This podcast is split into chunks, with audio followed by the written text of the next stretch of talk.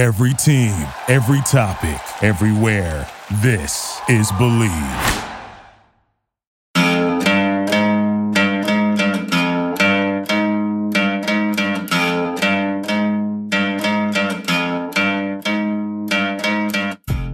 All right, guys, welcome to episode 16 of the Think Gold podcast.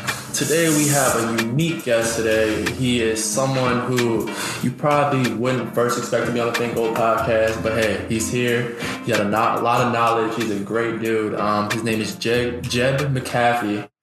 And uh, Jeb, how you doing today? I'm doing good. How you doing? I'm doing? doing great, man. I'm Yeah? doing good. I'm doing good. So I'll just give you a little introduction real quick. Okay. So Jeb, he was born in 2000. Yeah, he's a 2000s baby. He's crazy. He's 20 years old and has managed to build himself his own company where he teaches people about the ins and outs of Bitcoin trading. He is one of the top, if not the top, cryptocurrency YouTuber on YouTube and has managed to build a full-time income off bit, off the Bitcoin ecosystem. So uh, he has his own business, and uh, I've got to know Jeb just from my brother Caleb. And uh, Caleb's brother, he's letting me stay at his house, and I, I got to meet Jeb, and I got to learn about you know kind of what you do and you know about your business and how you got into it. And so it's really fascinating. So welcome to Think Gold, man. Thank you so much for having me. Yeah, bro. So I want this to be kind of like a conversation. I'm not really used to like camera being right here, and you know, used to being on Zoom, so this is a little weird. So Yeah, no, I know for me too. I don't know where to look because I'm normally looking at a camera or at a face. I don't know where. I'm gonna have to adjust my eyes a little bit. So if this is weird for y'all, let me let me get a little used to it. I'm trying to get comfortable. Yeah. So uh, let's get right into it. So you know, first part, like setting the stage for success, right? You know, I would say where you're at, where you're at in your life right now, you've reached some type of success, right? That's say. And yeah, and so I want to talk about how you got to this point in your life, right? So talk to me a little bit about growing up. So growing up, I had a really kind of tumultuous past because my mother and father uh, divorced when I was three years old. Wow. The last time I saw her was when I was five. Wow. So it was just my dad and I for a long time. And then uh, my dad had this grand vision of me and him moving all across the country and him remodeling houses. He was in construction. Mm-hmm. And then I was eight years old when 2008 happened. Him being in construction, 2008, the housing crisis happened and he uh, got wrecked. So we tried to go and live with um, some family, and unfortunately, it didn't work out. So we had a we had our adventures, but it was a little bit rough. Um, but through all of it, I learned I learned just how important it is to have people. Yeah, Because if it weren't for my dad, I wouldn't be anywhere. So got to start with a shout out to him. no, for sure. What was that relationship like with your dad growing up?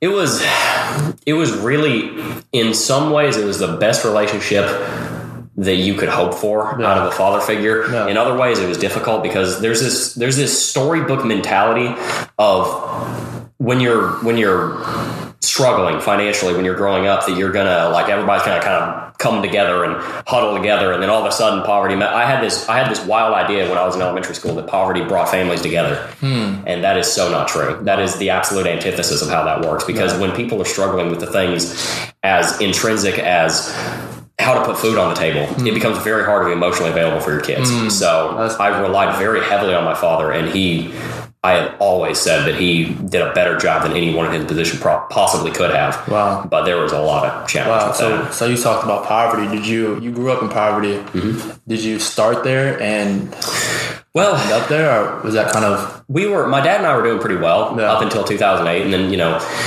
the when the housing market crashed a lot of people hmm. got very badly hurt hmm. the housing market put tens of millions of people out of work it, it, it decimated retirement funds it, it really messed with people and we had something very similar happen to us. It happened to a lot of people, and, and unfortunately, there are a lot of people that are still recovering from that. It Yeah. happened. It was 12 years ago now, but I, I remember it like it was yesterday. And many people that are older than you or I definitely do. no? Um, Man, that's tough. You know, I know when I was young, my grandma was actually flipping homes around that time. Really? She had. I remember being real young. Huh, I didn't know that. She had a she had a really big house, right? Yeah. All to herself. And she had people running out the basement, and I remember going over there as a little kid, like, "Wow, oh my gosh, grandma, wow, you're doing really good for yourself." Mm-hmm. Mind you, like a year later, she went bankrupt, and she had to, you know, she had to sell sell that house. Actually, that house ended up getting foreclosed on, and it was just really rough, like seeing her go through that. Wow. So I'm sure, you know, with your dad, you know, being involved in the home improvement business, and that was that was really tough for y'all. Absolutely, yeah. He was a single dad trying to raise a kid. And, you know, the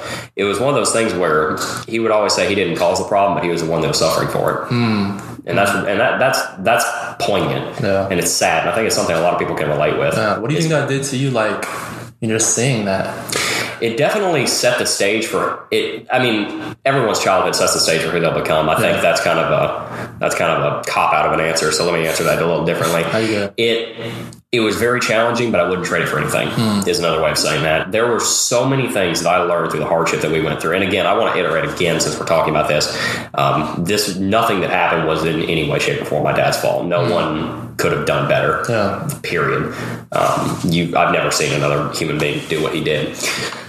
That being said, that doesn't mean it was easy. And there are a lot of things that you learn when you go through trying times. And I don't find a lot of people maturing very quickly through easy times. Yeah. There's that whole, I mean, you see it on Instagram all the time. It's kind of cliche, but the idea of um, strong men create easy times, Exactly. easy times create weak men, Yeah. weak men create hard times, hard times create strong men, strong men create easy times, and the cycle repeats. Well, Yeah. they were hard times, and it made me stronger. Hmm. It, it, it made me figure out what's important in life. It made me figure out what you have to do to get where you need to be Hmm. in life. It made me it made me figure out how important relationships are, Hmm. how important God is, Yeah. and at the end of the day, how easy you can lose things. So make sure you're counting your blessings. Wow, I feel like when you grow up in that situation, you know, you wake up, you know, and I'm trying to put myself in your shoes, you know, you wake up in, in poverty, Mm-hmm. and it's like every day is like an example of what you don't want to see in your future, Yeah, right? It's kind of like serves like that reminder of like you wake up like, okay, Mm-hmm. this is not what I want my, you know, my future to look like, my vision to look like. That, yeah, that's that's where the that's what it becomes. But a lot of times when you're growing up, and and, and this is and it's not I don't define myself Yeah. by, by the way I grew up, but um, the when you're in in the midst of it, especially when you're younger, it's harder to realize because you don't have perspective what you're doing. I remember one time in middle school, I was in sixth grade. My dad said that we were poor, and I didn't know what poor meant. Yeah, you know, I'm like, know. I'm like, I- what do you mean we're poor, Yeah. Dad? I was Yeah. like, we live in America. Like, we're we have each other. we have our dog. You know, what do you mean we're poor? And he said, No, Jeb. Look around. Wow, We're poor. wow, From that day forward, we were poor. And I looked around. I was like, Wait a second. You know, it doesn't look the same here that it does at school. It doesn't look the same here as it does on television. Something is different. Yeah. So you don't even really realize that for a long period of time.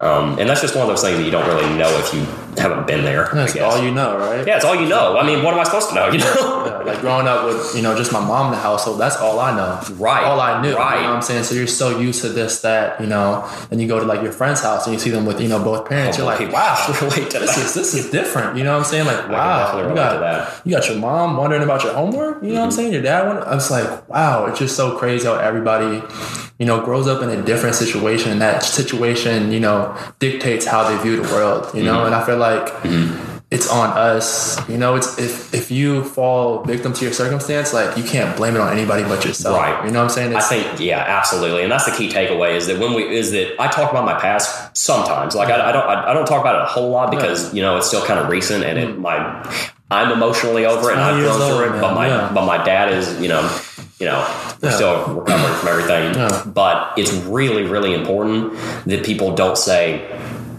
I can't get myself out of this. I was born like this. My dad always told me, Jeb, you didn't raise up. You, you, you didn't don't ever grow up and use the way that you grew up as an excuse for anything. Hmm. He told me, don't ever say that, oh, well, I didn't have a mom, therefore, hmm. or, oh, I grew up not doing the best, therefore, I'm going to not work hard because that's how things went with my, I mean, my dad was a hard worker. That's a bad example, but you get my point. He said, never use your past as a justification for how you live your present. Hmm. How many people have that just like internal Uh, everyone. warfare, right? Where They just always just have that in their mind. It's this like, culture I'm of excuses. Yeah. It's this culture of excuses. Nah.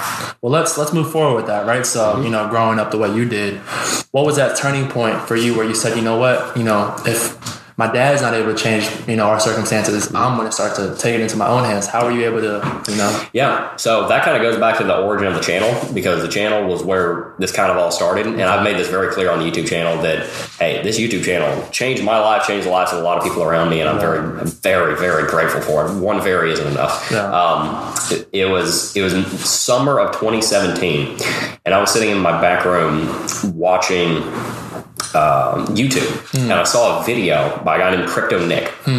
He's not really a people don't talk about him anymore in the crypto space. He got involved with Ponzi scheme, got sued. It was really it was really interesting to watch. It did his channel crashed and burned, but when I saw him, he was doing really well. He was making like a quarter million dollars a month, How old was he?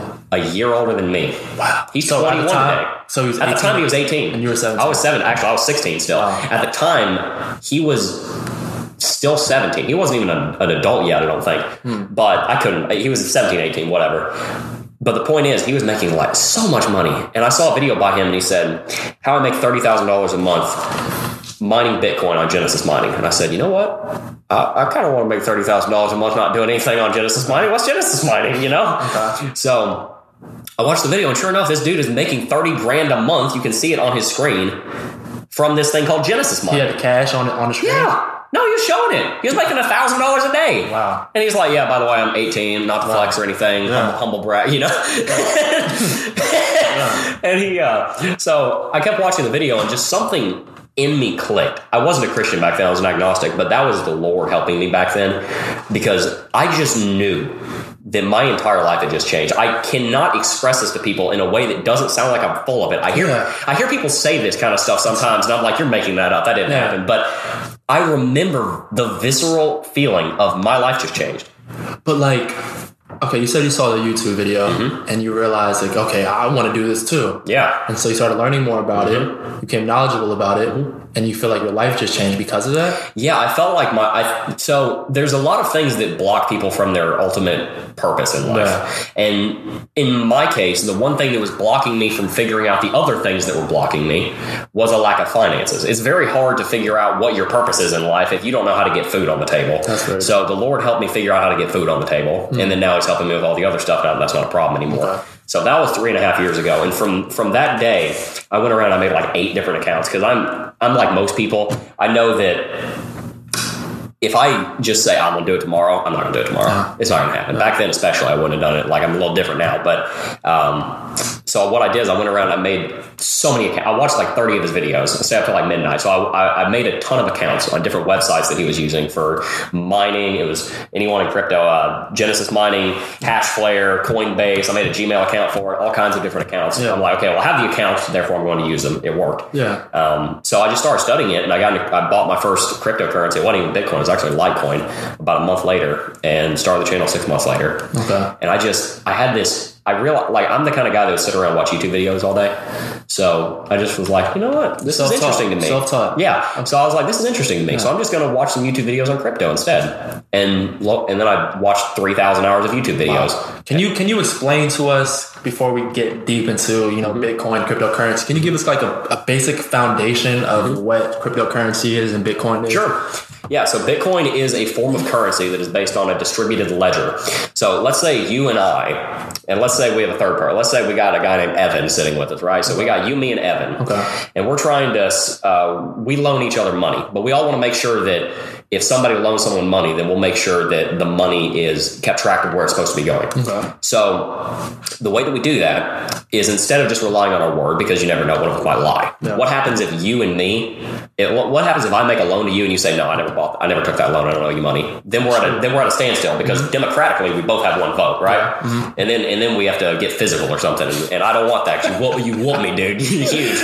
Um, so what we do is we have a ledger. Yeah. So you have a ledger of all the transactions that have happened. I have a ledger of all the transactions that have happened, and our friend Evan over there has a ledger of all the transactions that have happened. Okay. Then, if you try and say, "Nah, Jeb, I didn't take a loan from you," then Evan will say, "Wait a minute, my ledger says you did. My ledger says you did. Yours says it didn't because you're lying." Two to one outvotes you. Does that make sense? Yeah, it does. I just okay. So what is that labeled as right there? So that's called the distributed ledger. Okay. In Bitcoin, everybody who has a wallet, in the same way that you have a physical wallet with US dollars in it, Yeah. you have a wallet where you hold your money. Mm-hmm. In Bitcoin, everyone has a wallet where they hold their Bitcoin. And when you have a wallet, you also, with that wallet, have a ledger. So you have a history in your wallet built into it of every transaction that's ever happened in the history of the cryptocurrency. Hmm. So all of a sudden, instead of having you, me, and Evan, that's three people, Okay. three. Yeah. Then you have uh, you have millions of people. Wow. So no one can come around and say, "You didn't. I, I didn't do that." Well, you know what? The rest of the world says you did Hmm. because everybody logs a transaction on their ledger whenever a transaction happens. Okay. And so, how does that differ from what exactly a Bitcoin is? So that's so that ledger keeps track of where the Bitcoin goes. Okay. So that's one of the building blocks of Bitcoin is that it's decentralized. It's called decentralized because there's not a central authority like the US government, for example, that says, no, you did make that transaction. Hmm. Instead, it's decentralized in the way that we all say, no, you made that transaction. Okay. So that's the core tenet. Okay. The second point of Bitcoin is that Bitcoin has a limited supply. And uh, the reason I'm giving you both of these examples is because people ask, well, why use Bitcoin over US dollars? This is this is why I use Bitcoin over US dollars or anything else, and why it is growing so quickly and will be a big part of our economic future. Okay. That it's decentralized, so it can't be tyrannized in the same way that the US dollar could be. The Federal Reserve can do whatever they want with the US dollar with no power over it. So that can be used as an iron fist over the people, and it has been in history. The other reason why it's important is because Bitcoin has a limited supply coded into it. There will only ever be 21 million Bitcoin created. The Federal Reserve has printed not the, through the through the buying of bonds nine trillion U.S. dollars. So, the Federal Reserve created Bitcoin? No, no, a man, woman, or entity we don't know named Satoshi Nakamoto created Bitcoin in 2009. Wow. How No, much was it worth in 2009? Uh, zero because no one cared about it. Wow. And then a few years later, it was worth a dollar. A few years later, it was worth hundred dollars, and then right now it's worth about twenty thousand dollars. Okay, so how old were you when you got your first Bitcoin? I was, excuse me, seventeen. 17. Mm-hmm. And it cost how much at that time?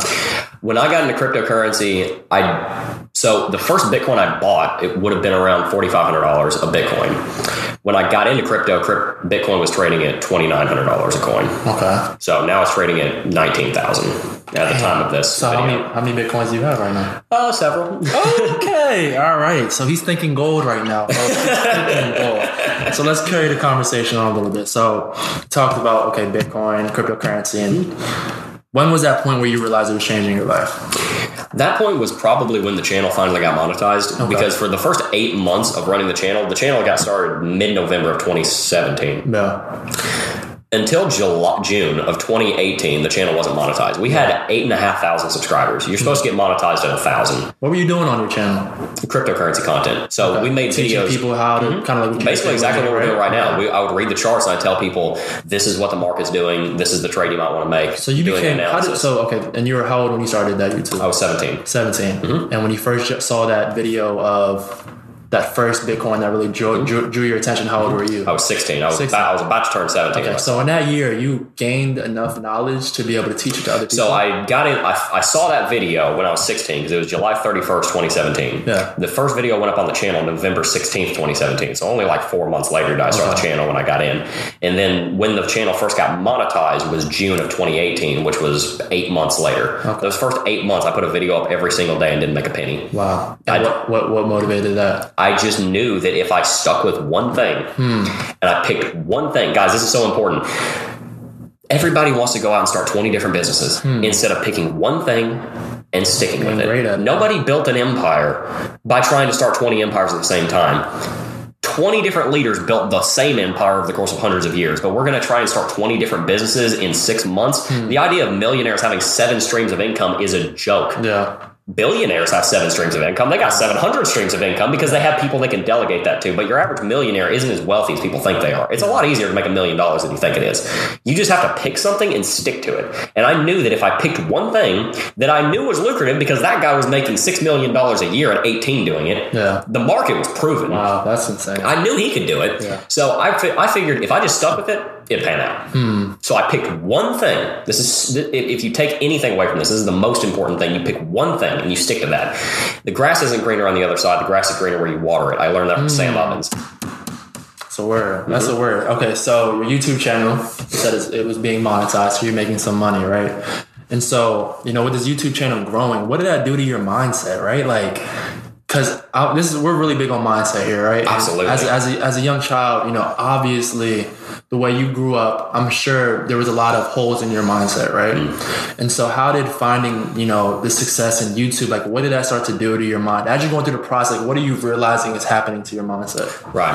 So one of the first things with that is that your mindset is so much more than your money. Hmm. And I'm going to answer that question, but I'm also going to answer a little bit differently too, because I learned a lot about my mindset from the financials. But the biggest thing that changed in my mindset was actually when I didn't have to worry about money because I could put food on the table and pay the bills for my dad and I. Yeah. When I was able to do that, it freed me up to start figuring out other issues with mindset, family, Mm. relationships, God, friends, culture, politics. There are so many things that you have to understand moving into this world. This is the most complicated world that humans have ever lived in, and it's much more than just money. Yeah. So when I finally was making some money and I had and quite frankly, I had huge confidence problems because of the way I grew up. Having 20, 30,000 subscribers helped a little bit with that. No, I'm not going to lie. It helped a little bit. So uh, that helped a lot. The, the immediate short term impact of that was it wasn't that I had more money in my bank account than any, any of my friends. It was that um, it helped with my confidence, actually. That was the biggest thing that helped short term. Long term, it laid the foundation for me to start tackling other, uh, other challenges. Okay, wow.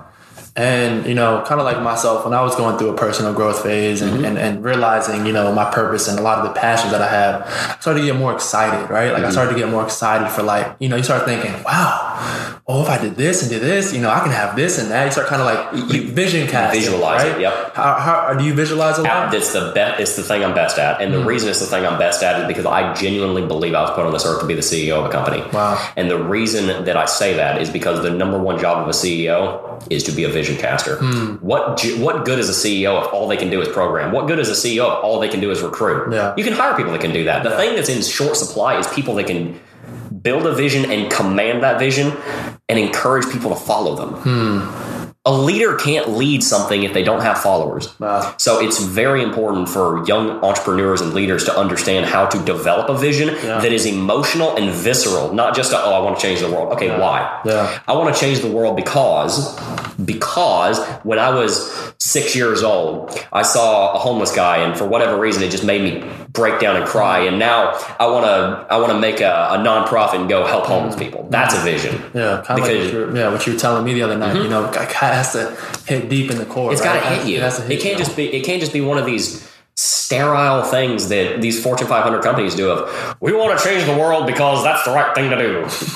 it's a lot, it, you, you, especially for the, the, like us startup guys Yeah. who are young. No. It has to be visceral. Yeah. I like what you said to me the other day. You know, you talked about Bitcoin and, and cryptocurrency, and you said, you know, it gives people the opportunity to escape slave mentality, right? Yeah. Can you kind of touch on that a little bit? Sure. So the there's a very big problem in our culture that people go to school and they're being trained to be factory workers. They're not being trained to be innovators. You go to school and what do you do all day? You sit around and you Directions and Exactly. You sit around and you wait for people to give you something to do. Well, that works for a lot of people, but if you're trying to be entrepreneurial, which I think a large portion of your audience is, Yeah. and I, which I think is one of the best things you can do at our age. Um, I'm 20, you're 21, 22, 21, you're 21. Yeah, that, I think that's the best thing that people our age can do is be entrepreneurial. The thing about entrepreneurship is that it is the antithesis of the way you're taught in school. In school, you're taught to sit down and do this vocabulary packet. In school, you're taught to sit down and translate the Spanish into English. Okay. you're not taught to go build something for three years and if it doesn't work your life falls apart. Hmm. You're not taught that. First of all you're told what to do. You're not telling other people what to do. You're also not at a risk. If you fail eh, you'll get picked back up. Well the real world isn't like that. The real world is if you screw up there are consequences. And you don't learn those two things in school. Yeah. and people love to bash on school i'm not in any way saying that this is something that school necessarily should do Yeah. However, this is something that we have to understand that we need to work on as society. young adults and society. Yeah.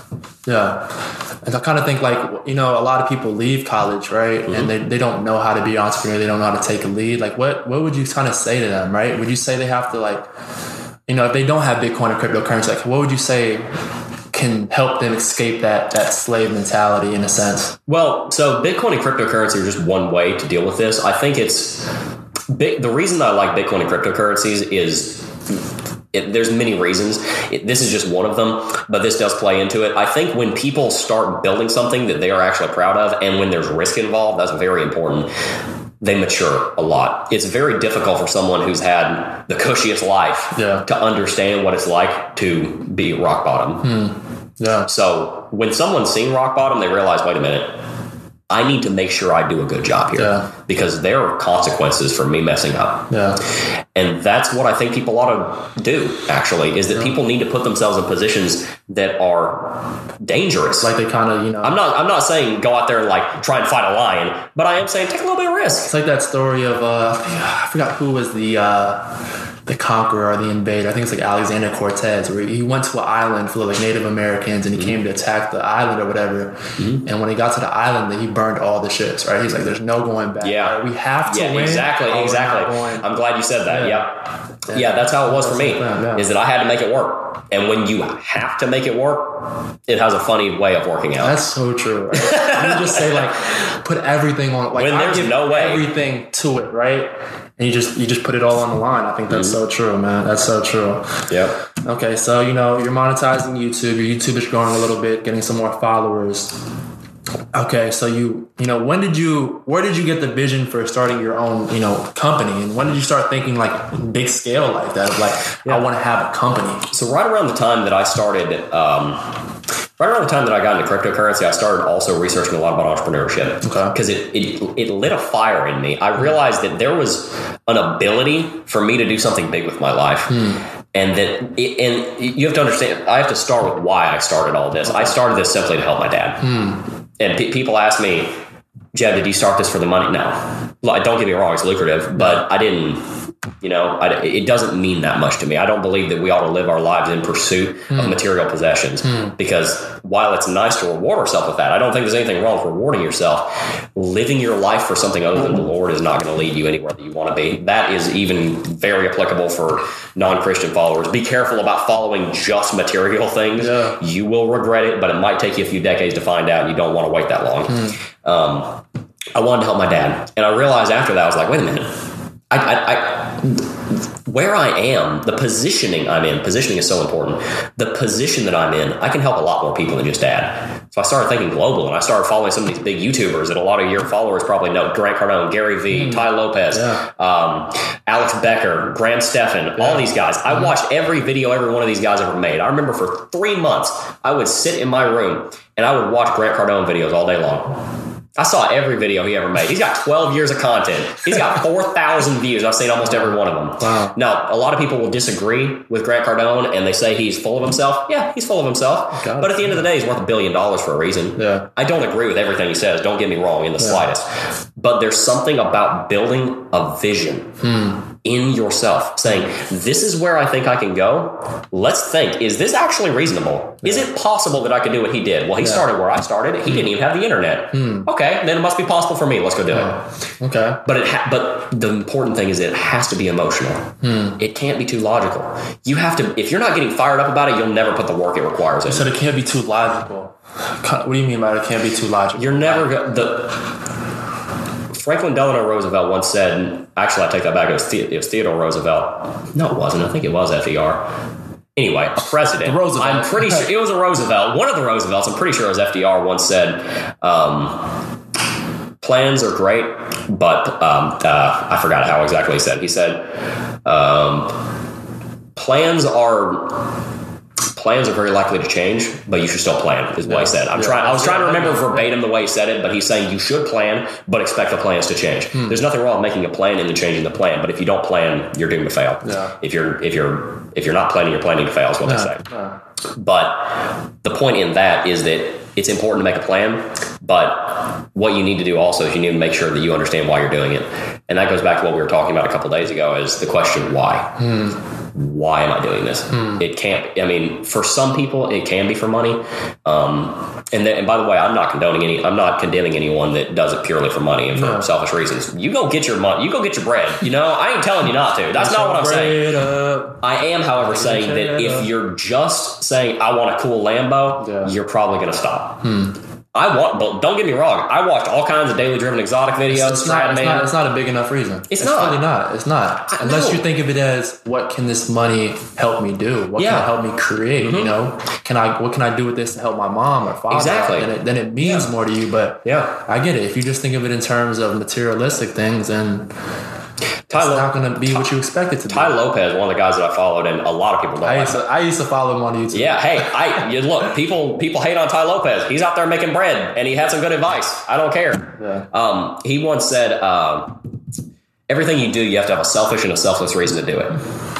Have a selfish reason. Selfish. I have a selfish reason. I want a big house. I don't. I wouldn't mind having a big house. You know, that'd be cool. Uh, and have a selfish reason. A selfish reason. Selfish, selfless. Selfless. Have a selfless, reason reason. because you're going to get bored of selfish things, and you're going to get bored of selfish things. Yeah. And some people are going to be 80% selfish and 20% selfish. Yeah. And some people are going to be 80% selfish and 20% selfish. Yeah. It's gonna it's gonna go back and forth. But the point is, make sure you have both reasons because at least some of it needs to be selfless. Okay. All right. That's that's good right there. So you're building your, you know, you're coming into building this company. Mm-hmm. What are your next steps, right?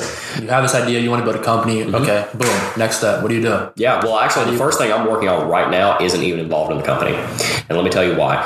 The most important employee in an organization, especially one that's starting up like ours, is the CEO. That's just plain and simple. Yeah. And that's not pride, that's just a fact. So I need to internalize that and understand that I am the most important employee in our hmm. organization. So, with that in mind, I need to be in top mental, physical, and spiritual health. Hmm.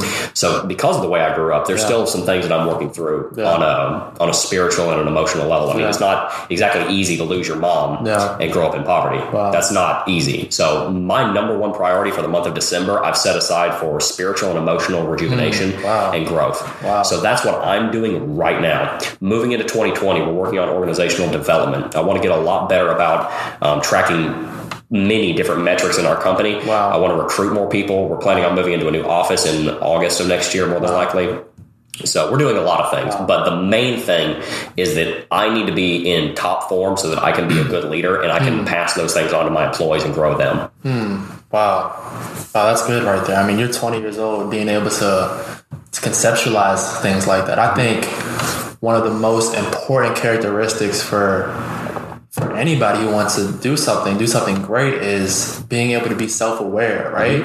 Being able to know that you know, I'm lacking in a situation, Absolutely. I'm lacking in an area, and to be able to be like, you know what, I, I you know, I got to fix this part of my life, right? Mm-hmm. Because say that you weren't to think like that, say you're to be like, you know what, I went through all this shit in my childhood, but oh, it's whatever, like it won't phase me, like I'll be alright, I just got to push through, right? No. It's gonna bite you in the Nope, ass. that's one. Yep, it is. So that's where that, that self awareness comes in to be able to, you know, say to yourself, right, I need to take this time to really, you know, work through those wounds, work through that Mm-hmm. those pains. But let me ask you, you know, how how how are you going to do that?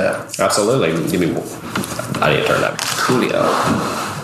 Okay, so you know, talking about you and taking this time to, to work on yourself, Mm-hmm. and I mean, you know, we hear that work on yourself, and the reason why I asked you, you know, how do you plan on doing that is because I feel like a lot of people, you know, they they're at the same point as you are, you know, have to heal from some things, but they don't know how. Like, Mm-hmm. Right. How how would you advise for them to be able to, you know, to to to, to overcome Yeah. those things and start working So on that's a great question, Yeah. and there's several things I want to touch on in what you just said because you set that up so well. Um, number one, there are a lot of things you can teach yourself. I taught myself the violin. I taught myself piano. I'm, but the problem is, I'm not very good at them. Yeah. So this is not something Self-aware. mental mental Self-aware. health. Yeah, mental health is not something you want to try and teach yourself. Yeah. it's better than nothing. I've taught myself plenty of things. It's better than nothing. Mental health is something you want to get counseling for. Have a professional talk to you about it. It's the same thing with running my business. I don't want to run my business and try and figure it out all out on my own. Everything I know, I taught myself. Yeah. Which means that there's a lot of holes in it. Yeah. And the point you made of being self-aware is actually really cool because I'm going to a meeting with several with uh, other business owners in town tomorrow, and in the readings for that meeting, one of the things they pointed out is that the top skill set for an executive to have, specifically a CEO, is to be self-aware. Hmm. It said it in the paper. It's over there in my office. It's a hmm. self-awareness, and I was hmm. like, "Well, duh." But it's cool to bring it up here because I just read it in that. Yeah. It's so important to be self-aware, and too many people let pride blind them. The first scripture I ever memorized is Matthew 23 12. He who humbles himself will be exalted, he who exalts himself will be humbled. What that means in Yeah, in, uh, in modern English is Explain that to uh, if you exalt yourself and you build yourself up and you pump yourself up, who else is going to pump you up because you're already doing all of it for yourself?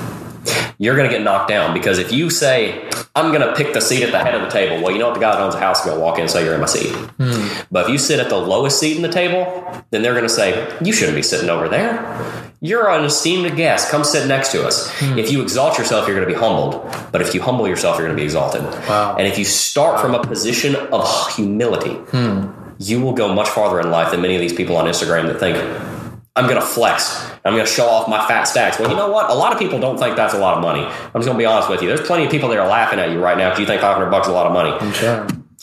People are too prideful nowadays because we have this flex culture and everybody thinks if I can flex what I've done in the last month, I'll be great. Well, there's a lot of people out there who have been working their tail off for 40 years and they think you look like a fool. And you're never going to get to where they are if you are living like them now. Yeah. Too many people start with pride. Hmm. Take pride in your accomplishments, not in the things you haven't done yet. Be humble and realize that you have much to learn, especially if you're our age. Yeah. That's so important. That's really, really You have to start with humility. Yeah. That's really true. I remember compared to football, right? I feel like football you can relate a lot of things. Oh, yeah, I think so, too. Right. And so I remember, you know, I'm working so hard this off season, getting Yeah. Mm-hmm. ready to come back for uh because our season was canceled. So it's just getting Yeah, ready to- attest. coming back coming back to practice, right? Yeah. Getting ready to come back to school and we're gonna have um, fall practice, Mm-hmm. not fall season, fall practice. And I remember I'm coming in, you know, I'm running all my routes, and I just think I'm the shit. Like I just feel like I put in so much work, right? Mm-hmm. I'm like, I'm, I'm, I put myself in the head chair, right? I'm like, wow, you know, I'm, Mm-hmm. Look at me. You know what I'm saying? Like kind of like I put in all this work, you know, I have all this self belief, and I remember something happened between me and my receiver coach, and um, you know, my receiver coach said uh, we got in a little argument, and he pulled me to the side. He was like, "You want to go to the NFL?" And I was like, "You know, you know, yeah, I'm gonna go to the NFL. You already know." You know what I'm saying? He said, "All right, you have to be like a ball of clay. Yeah. You have to be ready to be molded. You know what I'm like saying? that. You can't. Like how that. do you want to go to the NFL? and You're not ready to be molded, right? that. I thought I was already molded. You know what I'm saying? Yeah. And that was kind of like a like a, a, a, a, a I took a seat back at the lower chair and I realized, wow, Yeah. When I look at it like this, there's so much more that I can do. There's so much more that I can achieve. Whereas you just look at it as like, I know everything, right? Yeah. That limits you. You know? It does. And it's something that a lot of people struggle with because we live in a culture of entitlement. Yeah. And I talk about the culture we live in so much because it's the zeitgeist that we grow up in. And it's really dangerous when you grow up that way because it's when, when everybody has the same disease, no one thinks they're sick.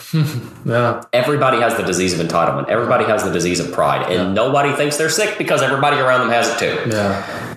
Mm, that's what It's it, the only problem is that you all have it. You're all sick. You're like, oh, I'm going to compare myself to that. Well, there's no one good to compare to because we're all sick. that's what we're And we all struggle with that to certain degrees. No one's perfect in that, but a lot of people are very bad about it. And you know how good it feels when you're sitting at the lower seat and somebody invites you to the upper seat? But you know how bad it feels when somebody says, get the hell out of my seat? Hey man. That's a quick way. Yeah. I'm a good visualizer, so like I always visualize situations and yeah. I always tell people, I've told you this once off camera.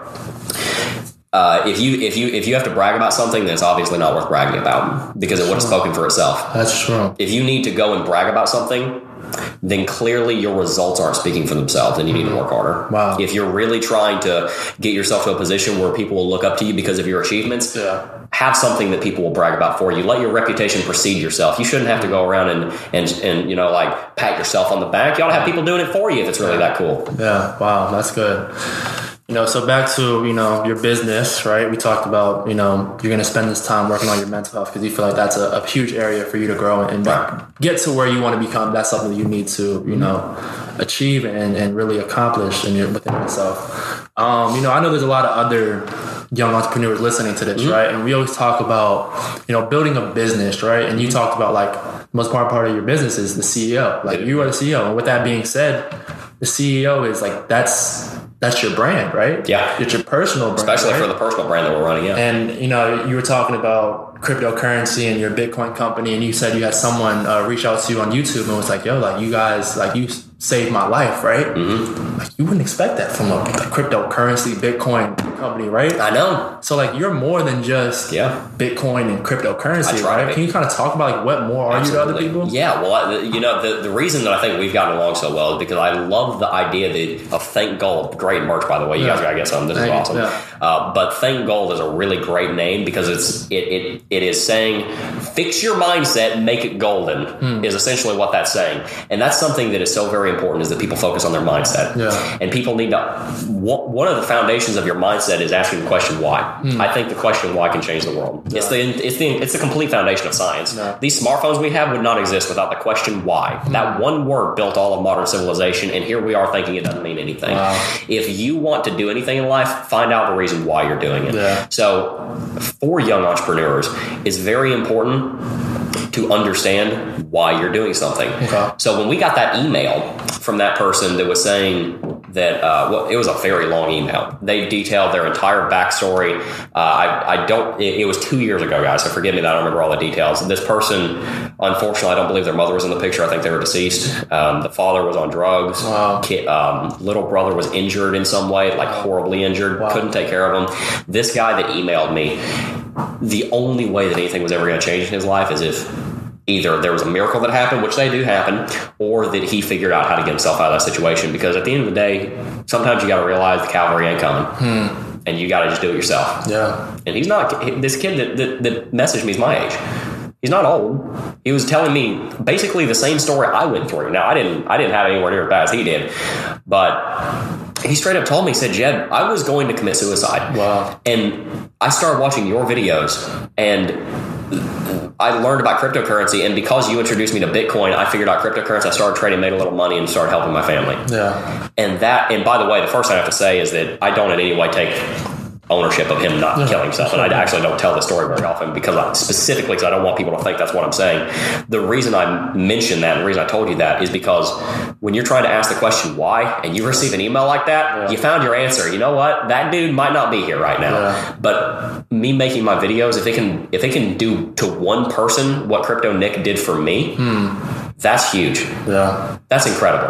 Hmm. Wow, that's amazing, man.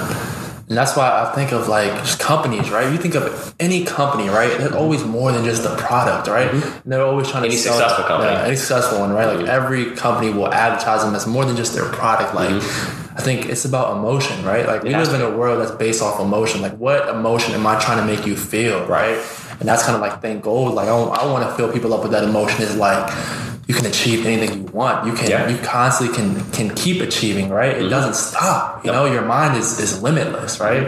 And so there's so much that you can accomplish. And um, so yeah, I mean, you're 20 years old right now, man. You're 20 years old. Kind of talk about you know where you're at right now with your business, right? Like how well are you doing right now? Kind of put that into perspective. Sure, yeah, because we've been kind of Yeah, nebulous about yeah. They're everything. probably like, who are you? You know, Yeah, What, so- what, what, what was this guy? So a little bit of backstory. Uh, we run the CryptoJebb YouTube channel. We we're about to pass sixty thousand subscribers, more than likely in the next couple of days. We've been running it for three years. So November sixteenth, which was a month ago, was the third birthday of the channel. Uh, there, we have six employees right now, including myself, because you know I'm W two also. I, I, I draw I draw a paycheck also. Yeah. Um, so it's myself, Shannon, Gia, Zach, Dasa, and Taylor. Okay. So, and we're also looking into hiring a couple of new employees, namely another editor, uh, CFO, and a more than likely a scriptwriter Okay. in the next couple of months. So, we rented an office downtown, about 1,600 square feet. We're in the middle of building a second studio right now. Um, bought a bunch of camera gear, you know, just pretty much having fun and putting it on Yeah. YouTube. It's it really is kind of the, you know. Let me back up and be very careful with my words because at this point in my life, I have authority and I need to be careful with how I say things it's I, I was about to say it's like the dream life. No, I, I, I take that back. It's not. People think people think that having a bunch of money and having you know cool cameras and camera gear and employees and businesses is so cool. It's really cool. Don't get me wrong. I like it. but it's work. But it, but it, but number one, it's work. You got to work your tail off. Yeah. Uh, but number two, it's also at the end. I just want people to understand this because I don't want people getting into entrepreneurship thinking that it's going to change everything about their life. In the fact that it's not going to change everything 100. percent It's going to change your finances if you do well, Yeah. maybe 90 percent. But it might only do 20 percent of your relationships, or it might be negative negative 20 percent. It might hurt your relationships. Just making a bunch of money isn't the only thing you need in your life. So. I'm kind of going off topic. no, you're good. Yeah, you're good. I think it's really important that people understand that entrepreneurship is definitely something that if you're the right person for it, then and you want to do it, go for it. But I think a lot of people put it on a pedestal and think it's the be all end all, it's not. Yeah, yeah. I think it just goes back to you know, is your why? Do you have a why that's supporting why you're going Mm-hmm. Exactly. into? And I think that's going to be the title of this podcast. You know, know your why. Know I think why that's a great title. Yeah. Yeah.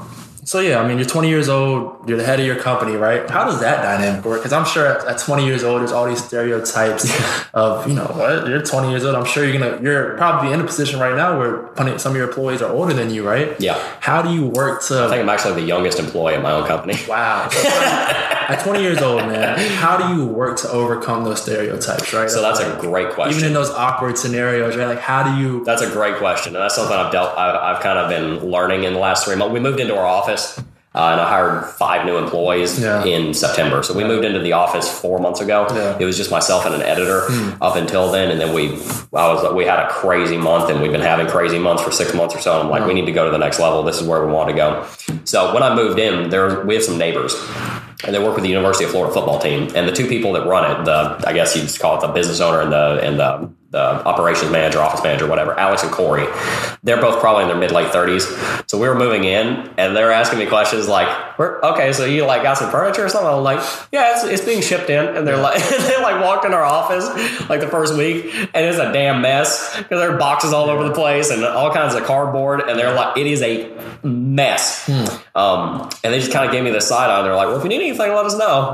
it was so funny, They, but they, had, um, they had that suspicion on their yeah, they were a little suspicious. on here? This, But- this a card sale? Yeah, yeah, seriously, that thing is a drug, like a money laundering thing. Yeah. But no, the the way that I've dealt with it is, um, like I said, I believe, if I'm remembering right, all of my employees at the moment are older than me.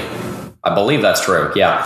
So the way that that works is that in my founding in my founding team, instead of looking instead I try and stick to a philosophy of don't work with friends. I don't like mixing work with friendships. The reason is is because when you get in a work relationship with someone and you're in a friendship relationship with someone, never should the two cross lest something bad happen. So when you're in a work relationship with friends, you have to understand that the friendship might end at any time because people are volatile. Yeah. Um, and that's happened already. We've already unfortunately lost one employee who I was very close friends with and who doesn't talk to me anymore. It- It's it's already happened, and it, it, was, it was very Sorry sad. It happened a couple of months ago. I'm sorry about that. Um, but that's something you have to go into understanding is that there's going to be risk involved. And I, I decided to go ahead and hire my founding crew from people that I knew on my own network because I also, while I believe I want to keep my work and my friendship and my family life separate as much as possible, um, I also believe that everything's united under God, so that that does help pull everything together. But even more importantly, I believe a team of six people who love each other, who go out and, and drink or, or don't because you know I'm 20, or spend time on the weekends together and have fun together, and they work well together and they're bought into the same vision. I believe that a six man team with zero dollars will go a lot farther than six people with all the funding in the world, hmm. but they have no direction, they have no vision, they have no dynamic of cooperation. Because I'll be honest with you, that dynamic of people being older than me and working for me as a 20 year old, yeah, that would not have gone very well if I didn't know these people. But now that we've got six employees, we had seven, but so, one of our guys left to work for the church, and it was it worked out very well. He felt like the Lord was calling to do that, and I agreed with him that dynamic works out because I, I I had intentionality with what I was doing. Yeah. A lot of people, unfortunately, just make a decision to make a decision and they don't think about it. Well, I thought about it. I said it's going to be one. It's going to be easier to find people to work for me that are in my in my network. Yeah. But two, the dynamic is going to be that we're going to the the foundation laying of company culture is going to be much easier if I already know these people Okay. and I don't have to figure out who they are in the office. Okay. So what say I was gonna say young entrepreneurs, but even myself, like what advice would you give myself for like, you know, I'm trying to build a team Mm-hmm. and yeah, just I'm trying to build a team around me. Like what advice would you give me for Study sales. study sales? study sales. And the reason you need to study sales is because when you figure out your why and you're visceral about it, Hmm. and you're very and you're you've you're from a lot farther on that than most people. Yeah. So I think you're doing great, by the way. Um, when you have your why, which by the way, you never stop developing that. That's always that's an iterative thing. Your why needs to be sold. I learned sales because I'm the executive of a company and we sell a product, you know, and I'm also a YouTuber, which means that you're selling people on why they should click on the video and why they should keep watching the video and why they should subscribe. So my job is sales. I'm a salesman. It's why I'm pretty good at communicating for having the, the little experience that I do. You need to learn sales. And the reason is, is because to build a team, people don't want to work for money. People don't work for me because I pay them well. I do pay them well. Don't get me wrong. I pay everybody in my company very well for what they're doing, considering their experience level. Most of them are learning half of what they know how to do on the job, hmm. which is not what most companies would do. I did that on purpose. That was a conscious decision because because I had sold them a why and a hmm. vision. If you know sales, number one, that's how you build a business is sales. Without without a sales team, businesses don't exist. They're just a bunch of people getting together and not making any money because there's no money coming in. So sales is very important since you're the executive of Think Gold, the CEO of Think Gold. Um, the other reason why it's very important is because if you're trying to build a team around you, Yeah. you have to be very good at selling a vision. And that has to do with how you talk. That has to do with how you present things. That has to do with how prepared you are. That has to do with that vision, how you talk. And there's so much that goes into that. But sales in general is the best umbrella term I can give you to answer that Oh, question. No, that's a great answer. That's a great answer. You basically, you know, have to believe in yourself, right? Yeah. To be able to sell your product. Nobody's going to be confident in you if you're not confident in yourself. Amen. I was I, three years ago. I didn't get lunch when I was dual enrolled in college in 12th grade because I was too scared to go through the subway line. I was that socially awkward. I would go hungry. I'm still fixing the hunger problems I have. You know how many days I just sit here I'm like, oh, I'm not hungry, I'm fine. Because I'd skip lunch half of my half of my childhood because I was socially awkward. I didn't want to go through the lunch line. Oh man. I, th- th- me being able to communicate well and interact with people that I don't know did not come easily. Don't think it did. Hmm. That's such a- this is not natural. That's so good to hear. You know what I'm saying? So you're Yeah. it's not something you're born. no, with, I'm naturally a very anxious, unconfident, antisocial person. Wow. And don't get me wrong, having a couple extra zeros in my bank account and having some subscribers helps. Yeah. But that's not the only thing. There are mm. plenty of people there worth hundreds of millions of dollars that have no confidence in themselves. Mm-hmm. It's learning to be confident in yourself is a foundational principle of entrepreneurship. If mm. you're not confident in yourself and your vision, no one else will be either. Mm. Yeah, man. That's why the best salesmen actually use the product they're selling. That's it. What, what, the, the guy down at the Toyota dealership that's trying to sell you a new Tacoma, you think he drives a Ford? He's going to be trying to sell you a Ford. Yeah. He's going to be trying to sell you what he uses because he knows it's good because he's confident in his product. Your why is your product. If you're not confident in it, you can't sell it. That's good, man. That's good. So let's kind of switch gears. So let's talk about let's go back into Bitcoin, right? Sure. Um, you know, why is why is investing in Bitcoin a smart move? because I genuinely believe that Bitcoin is the future of of currency and the future of inflation hedging. So what we were talking about earlier is the two pillars, two of the basic pillars that are easy to describe to newcomers of cryptocurrency and why it's important. Because people ask me the question all the time, why Bitcoin? A lot of people try to say, well, Bitcoin is this, Bitcoin is that. No, that you need to say two things. And I tell people that I tell my contemporaries in the in the cryptocurrency space, stop trying to complicate it. Say these two things. They can learn the rest of it as they go. Number one is decentralized. No central authority can come in and tyrannize Bitcoin. The federal government, I'm not going to get into the math of why this is possible, but if you want to go and research it, you'll find it's true. The federal government of the United States of America can't shut down Bitcoin. How? You'd have to shut down the entire internet because how am I going to go around to every single person on the planet that has a ledger of Bitcoin and get rid of it? Hmm. There's like 50 million wall. I don't know the number, so don't quote me on that. There's at least 10 million Bitcoin How would you how would you go about creating a Bitcoin? You said that you know that well, let me finish answering your first question because that's really, Yeah, really yeah, important. So, number one is decentralized Yeah. in that it's decentralized because everybody is in charge of it, which means no central authority is in charge of it, meaning that Bitcoin cannot be used as a tool of despotic tyrants. In the same way the United States, the United States dollar can be used. okay, that's some big words there. So that's very important. To boil that down, the United States dollar was created by the US government, right? Yeah. So that means the US government has control over the US dollar. Mm-hmm. Well, what is the entire world economy based on? The US dollar. Yeah. Every other country on the planet is not based on gold like it should be. Really? We went off the gold standard decades ago. Yeah. It should be based on gold, but it's not. That's inflation. I'm Based not going to get into US that. dollar now. It's based off the US dollar. Every other country, every other currency on the planet is based in a large part off of the US dollar, which means that the US dollar has hegemony over the rest of the world economy. You can't do that with Bitcoin. And I'm not saying that the US has been a good or a bad steward of that power, but the fact is they have that power and it's a potential that they could be a bad steward of it, and that's dangerous.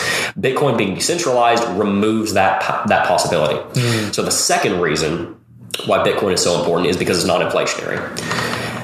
The West African slave trade started with a hyperinflationary currency crisis. So, that in English means the West African slave trade Yeah. that resulted in untold travesties and w- the, the effects of which we're still feeling today started when the Portuguese and other European nations started sailing south. They went down to the West African coast in those uh, areas, they were using something called uh, um, uh, aggrey beads as currency. They were little glass beads, like you might see on a necklace. A lot of times they wore on a necklace. They were glass beads. Glass making technology wasn't widespread in the region, which meant that glass beads could not be produced in the region, which means that those glass beads retained their value. If both of us have ten dollars, and that's all the money in existence. And then all of a sudden we bu- and then all of a sudden uh, I get twenty extra dollars. Then you don't have half of my value; you have a quarter of my value because I just made money out of thin air. It devalued all of our money. Yeah. If if all of a sudden the world goes from having twenty dollars to forty dollars, every dollar is worth half as much. That's called inflation, and that's very dangerous. What happened in West Africa is those tr- those tribes and those kingdoms and those areas that base their currency on aggrey beads. It worked very well until the Europeans filled ships full of glass beads, sailed them down the coast, creating currency out of thin air. Wow. Essentially, the the the late Middle Ages equivalent of um, of uh, what's the word I'm looking for? Making money that you're not supposed to. Uh, Fraud? fraud. sure, sure. We'll say fraud. I, you know the word I'm trying to say. Yeah. Um, um, anyway, they, they took those ships full of glass beads down to the coast and started buying slaves with them. wow. And what they did is that they used that to buy the slaves and to buy up other resources in the region. When they flooded the market with glass beads and made every other glass bead in the region worth less, Yeah. because if there's ten, if there's ten thousand glass beads, each glass bead is worth one ten thousandth of the total supply. All of a sudden, there's hundred million glass beads. Yeah. Every glass bead is worth Wow. less. There's not more resources. There's more currency. That's That's called inflation. Yeah. Bitcoin cannot do that because Bitcoin is coded in such a way that there will only ever be 21 million Bitcoin created. Wow. The same thing that caused that crisis and many other in the history of the world, the same thing that led to the Roman down, the, the downfall of the Roman Republic, Yeah. it was a currency crisis. Bitcoin is the first technology in the history of mankind that makes that impossible. Wow. And the only other thing that's come close is actually gold. Wow. wow. So, you know, there's a lot of college students, you know, young people listening to this. Mm-hmm. Where do we start? If we want, if we find this interesting, Sure. where do we start? Where is a good, you know, starting point for it? Sure, I think there are. I think YouTube's a great place to start. Uh, Ivan on Tech, uh, the Moon, the Moon. His name's Carl. Those are great YouTube channels to start. Um, it's really good to read up on news stories. Your YouTube channel? Or- or mine, again? or Say that. mine. Plug this in real or quick. mine, uh, Crypto Jebb. If you guys want to follow me on YouTube, Okay, uh, Crypto Jebb, J E B B, Crypto C R Y P T O. Okay, I'll put that in the um, bio as well, as long with your social media stuff. Too. Awesome, I appreciate they'll that. Find you. They'll find you. Yeah, it's good to start there, and then also you can start on you can start reading articles on Cointelegraph, CoinDesk, um, several other places. It's really just kind of the the the way that I like to learn things. It's not just i am going to go here and learn it. I mean, if you're going to school or something, I'm not. I'm not going to get into college because we'll be here all day about college. It's not as simple as say I'm going to go here and learn it. Yeah. If you're trying to teach yourself, if you're learning from someone, it's different. It's it's it's more the. This goes into the question of research if you're trying to learn something, the best thing you can do is start asking the question why, Uh, or start asking the question how, or start asking or start asking the question uh, what. What is a blockchain? Why is Bitcoin valuable? How does Bitcoin work? Just type those questions into Google, Yeah. and then one answer will lead you to three questions. Keep, keep asking questions. Hmm. Just ask questions. Hmm. Be curious. I feel like you're like me in that sense, right? Because you know, I always when someone comes to me like a friend, right, with this business idea, I always ask them, you know, why are you doing that? Mm-hmm. How's this going to happen? And I always make them think of, you know, kind of like the all like what are the potential you have to look at the, the potential what's the word? The potential obstacles right? Mm-hmm. You always gotta look at the potential obstacles. Mm-hmm. And even with ourselves right as you know inspiring entrepreneurs and you're a ceo like we have to ask ourselves those questions mm-hmm. right? You know we have to be that one. Voice of reason Yeah. of like what if this goes wrong? You know what are the potential obstacles? And you have to kind of see it in advance, right, to be able to overcome those. And so I think that's that's very big. It goes back to being self aware. But we always end we always end everything gold episode with these three questions. And I added another question on there, right? So there's fill in the blank questions right Okay. here. All right. My greatest joy is The Lord, the Lord. Hmm. Our greatest battle is ourselves, ourselves. Hmm. The world needs. the Lord. Lord. Okay, last question for you. Hypothetical question. okay. So say you had like an out of body experience, right? Mm-hmm.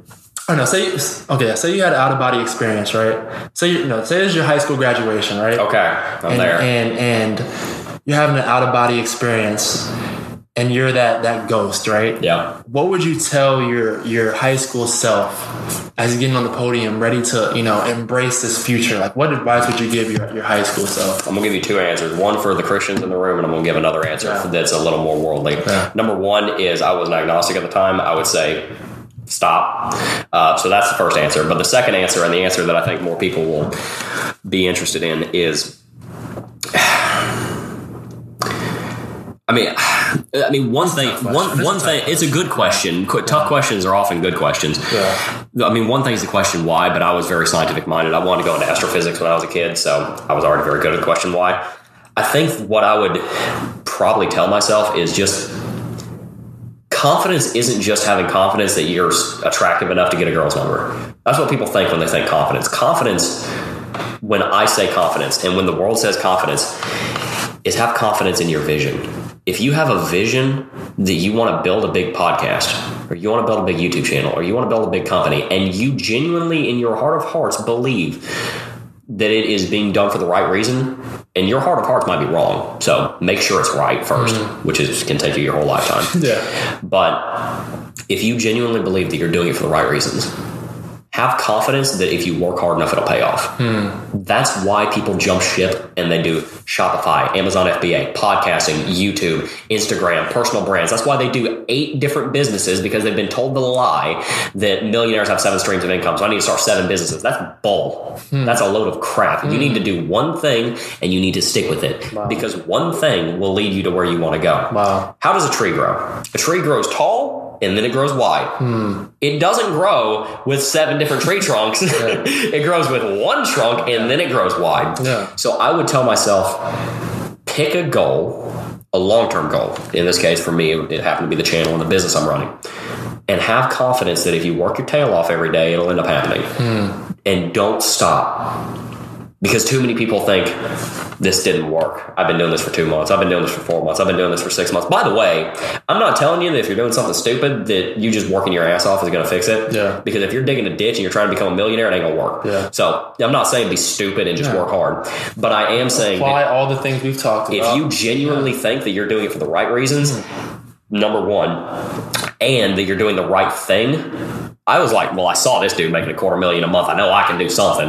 So I knew it. It was proven. The market was proven. If I genuinely believe I'm doing it, number one, for the right reasons, because the market does reward good people. People think millionaires are greedy, and they're not necessarily. Normally, they're very generous, actually. And number two, you know that you're doing the right thing to get the goal that you want. Don't quit. Hmm. Pe- I stop giving up so quickly and have confidence and have faith in the process. That's a word. That's a word, man. That's your well, well, Jebb, appreciate you coming on the podcast, bro. Good That was- having me. That was Good amazing, having man. And Thank wow. you for having me. Yeah. That was dope. This is going to be a, a very um, popular episode. I already know this might be the most popular episode we've done, but um, yeah, man, we're going to end it on I that. praise. Thank you, baby. Thank God. Thank you for listening to Bleav. You can show support to your host by subscribing to the show and giving us a five star rating on your preferred platform.